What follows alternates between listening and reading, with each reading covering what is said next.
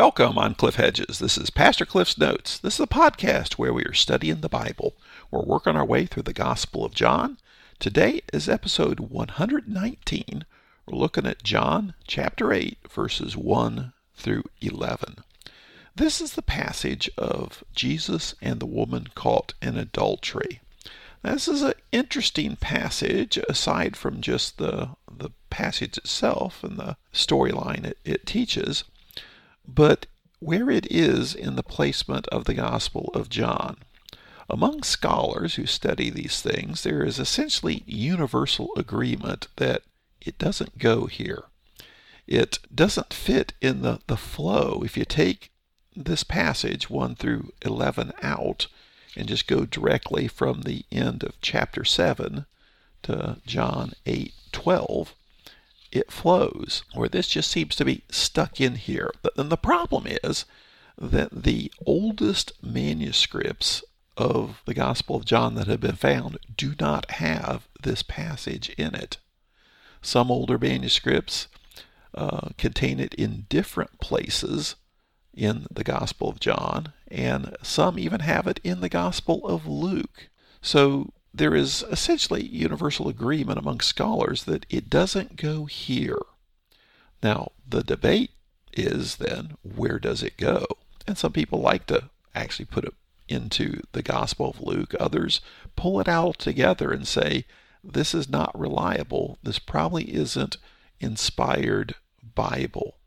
But most think it is. Most say, yes, we believe this is the inspired Word of God we just think it's out of place here. So many Bible commentaries will skip from chapter 7, verse 52 to chapter 8, verse 12, and then include this as an appendix. What do we do with this? Is, is this even Bible? And most agree, yeah, we think it is. It seems because of a variety of reasons. One, just the language, the subject matter, and it probably wouldn't have been invented later on just because of the subject nature. The Christian church was very moral and very judgmental about any kind of sexual immorality. So the idea that they would have come up with something like this where Jesus shows mercy on someone guilty of sexual immorality is highly unlikely after the first couple hundred years of, of Christianity. Secondly, the there's a church leader named Papias who lived, he was born about uh, 60 AD, lived about 140. So he was a generation behind Jesus, essentially. But he still had a lot of overlap with a lot of Christian leaders.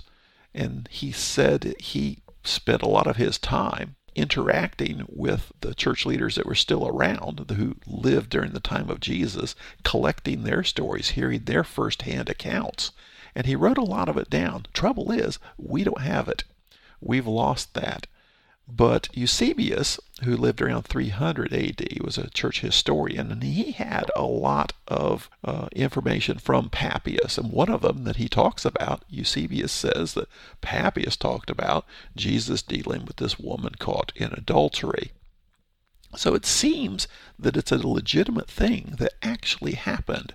And that's why most uh, scholars say, okay, we, we, this is Bible, this is actual truth, but it it doesn't really fit here. Some of the problems are the language of it, just the words that are used. It begins with talking about the Mount of Olives. Nowhere else does John ever mention the Mount of Olives. The use of a lot of the way prepositions are used and certain words are used just don't fit with John. They fit more with Luke. But it's uh, it's here in the Gospel of John, and like I said, most uh, scholars believe it's biblical, but it probably wasn't written by John, but they don't really know where to put it. But since it's here by tradition, we'll leave it here. Let's read the passage John 8, verses 1 through 11. But Jesus went to the Mount of Olives. At dawn, he went to the temple again, and all the people were coming to him. He sat down and began to teach them. Then the scribes and the Pharisees brought a woman caught in adultery, making her stand in the center. Teacher, they said to him, this woman was caught in the act of committing adultery. In the law, Moses commanded us to stone such women. So what do you say? They asked this to trap him in order that they might have evidence to accuse him. Jesus stooped down and started writing on the ground with his finger. When they persisted in questioning him, he stood up and said to them, The one without sin among you should be the first to throw a stone at her. Then he stooped down again and continued writing on the ground. When they heard this, they left one by one, starting with the older men. Only he was left with the woman in the center. When Jesus stood up, he said to her, Woman, where are they? Has no one condemned you? No one, Lord, she answered. Neither do I condemn you, said Jesus. Go, from now on, do not sin any more. Well, this is a many people's their favorite story in the Bible. It shows Jesus, well, a lot of things. One, the mercy of Jesus, but also standing up for what's right and standing his ground against those that were up to evil. So it says Jesus went to the Mount of Olives. As I said, uh, nowhere else does John mention the Mount of Olives. And it says he went to the temple again. People were coming to him. He sat down and began to teach them. Then the scribes and the Pharisees brought a woman caught in adultery, making her stand in the center. Another point that John never uses the word scribes. He talks about the uh, the high priests and the Pharisees. So this is the only place in John you find scribes. So what's going on here? They bring this woman, they say she was caught in the act of adultery. And they bring her, stand her before Jesus. If they just want an opinion, they really don't need her. They just say, should say, hey, Jesus, we, we caught this woman in adultery. What do you think we should do? So they're trying to make a spectacle out of this, and we know it because uh, down in verse 6, John says, they asked this to trap him so they are laid a trap. Some curious things here, like she was caught in the act of adultery. Well, should there be another person involved in this? Doesn't it take two to commit adultery? So where's the guy? Now, maybe he escaped as uh, somebody burst in on them. He got away and she didn't. Well, maybe, but we know it's a trap. So perhaps even the whole act of adultery was set up. So what's going on here? Why would somebody set this up and how could they? You know, perhaps a, a man knew his wife was being unfaithful and set this up to trap her. Obviously there's some hostil a lot of hostility toward her. They're ready to have her stoned to death here in the public out at the temple. So they don't like her too much is the husband in on it? And why would he do such a thing? Well, if he thinks his wife's being unfaithful, he could divorce her. But if she owned property and he divorced her, she could keep her property. If she died, however, he gets her property. So maybe that's what's going on. So we, we know there's something afoot here. There's some things that just aren't right uh, in, in all of this. And Jesus recognizes that. So they say in verse 4 Teacher, this woman was caught in the act of committing adultery. In the law, Moses commanded us to stone such a woman. What do you say? Notice the contrast the law and you. The law clearly says this. What about you? Do you support the law? This was the challenge by the uh, religious types against Jesus, is he's violating the law. He's looking down on the law. He thinks he's better than the law. So here's the law of Moses. What about you? Okay, well, some problems here. The, the law does not command us to stone such women. Yes, the penalty for adultery is death for both of them. So they seem to be missing part of this, but the law does not command stoning. So they're they're twisting things. So, and, and then we're told in verse 6 they asked this to trap him in order they might have evidence to accuse him. Okay, they're trying to set up a trap, and whatever he does, he's wrong in their eyes. If he says, let's stone her, well, now they have evidence to accuse him to the Romans. Now, the Romans did not permit this. You know, if they took her to the Romans, said, we caught her in the act of adultery, kill her, they'll say, no, the Romans wouldn't have executed her for this. And the Romans would really permit them to execute her for this.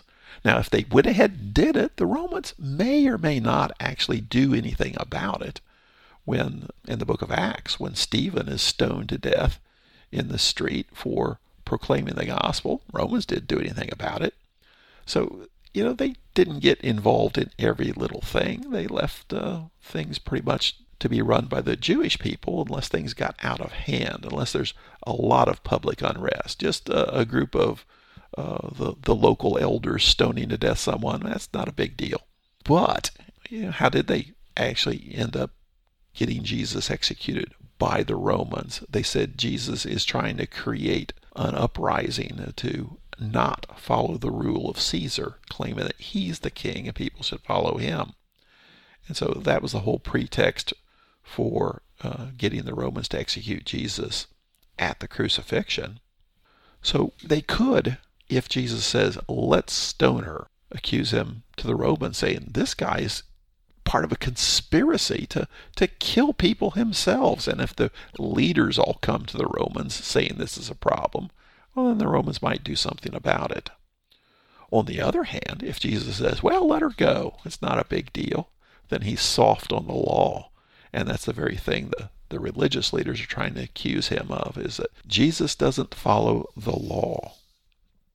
So they're trying to find evidence to accuse him. But he doesn't answer. Says Jesus stooped down and started writing on the ground with his finger. Now the word translated as write could also be draw. So he may not actually be writing words. He may be sketching pictures. He may be doodling. We have no idea what he wrote what he drew. Then, verse 7 When they persisted in questioning him, he stood up and said to them, The one without sin among you should be the first to throw a stone at her. They stooped down again and continued writing on the ground. Actually, the law says the witnesses who are testifying. You know, this is the religious leaders here all saying this is going on. It should be witnesses. And this should be an actual trial, not just a public uh, thing in the in the temple area, there should be witnesses brought forward, and they should say what they saw, and then they should be the first to cast stones. Jesus isn't falling for their, their deception here. So back to writing on the ground. What is he writing on the ground? Some say, well, he's writing the sins of the people there. He's uh, listing all the, maybe she is a, a woman who gets around and he's writing names of all the people who've been with her in the past. You know, we, we don't know. Uh, one one person suggested he, he's writing Exodus 23, uh, second part of verse 1 says, Do not join the wicked to be a malicious witness. Perhaps he's writing that. We really don't know, but whatever it is, it, it has an effect. That with his comment of any of you who are of innocence enough that has no sin, that's the first person to take a stone and kill her. Verse 9 When they heard this, they left one by one, starting with the older men. Now it's mentioned, starting with the older men, so is that significant or is just part of the story? Well, we could speculate on this. Uh, some say the older men have lived longer and have more sin in the uh, sin bank than others. Others say, well, no, the older men people look to for leadership. And anything that happens here, the fact that they're there endorsing it, they carry a greater responsibility. Others are saying they've been around longer, they've lived longer, they've got a little more life wisdom, and they recognize when it's really brought out, they recognize this is wrong, and they're not going to participate in it. So the men leave one by one, starting with the older, until eventually nobody is left. Only he was left with the woman in the center. When Jesus stood up, he said to her, Woman, where are they? Has no one condemned you? Now he says woman. That's just a way of dress. It, in our language, you speak to someone like that, it sounds rude. But we saw that back at the uh, wedding in Cana. Jesus addressed his mother that way it's it's not rude. It's just a, a way of uh, of addressing a woman. No one, Lord, she answered. So there's no one left to condemn her. But Jesus says, Neither do I condemn you. Go and from now on do not sin anymore. So Jesus doesn't let her off scot free. He challenges her. And in fact, their law, their rules, the way they did things, uh, in, in the Old Testament, it does say you're supposed to warn somebody of their sin. You don't just rush to punish, you warn someone of their sin. And then if they will not repent, will not, then you, you move to punishment. So the fact that they're ready to stone her to death, no indication of any warning, is, is problematic in itself. That's where Jesus warns her. Okay, you you got mercy this time, but stop. Don't sin anymore. This is an interesting passage. It's uh, just one the history of it. Where does it belong? But this is this is classic Jesus at work here. He will not play their games. He will not be trapped by them. He uses their own arguments against them and challenges them as they are challenging him and accusing him of not following the law, highlighting the fact that they aren't following the law. Really, it's them who are violating the law. And then he brings it back on them. What's the status of their hearts? Why are they even here accusing this woman? What he said, along with what he wrote on the ground, obviously had an impact on the people. And they said, Yeah, this isn't right. I am not going to be a part of this.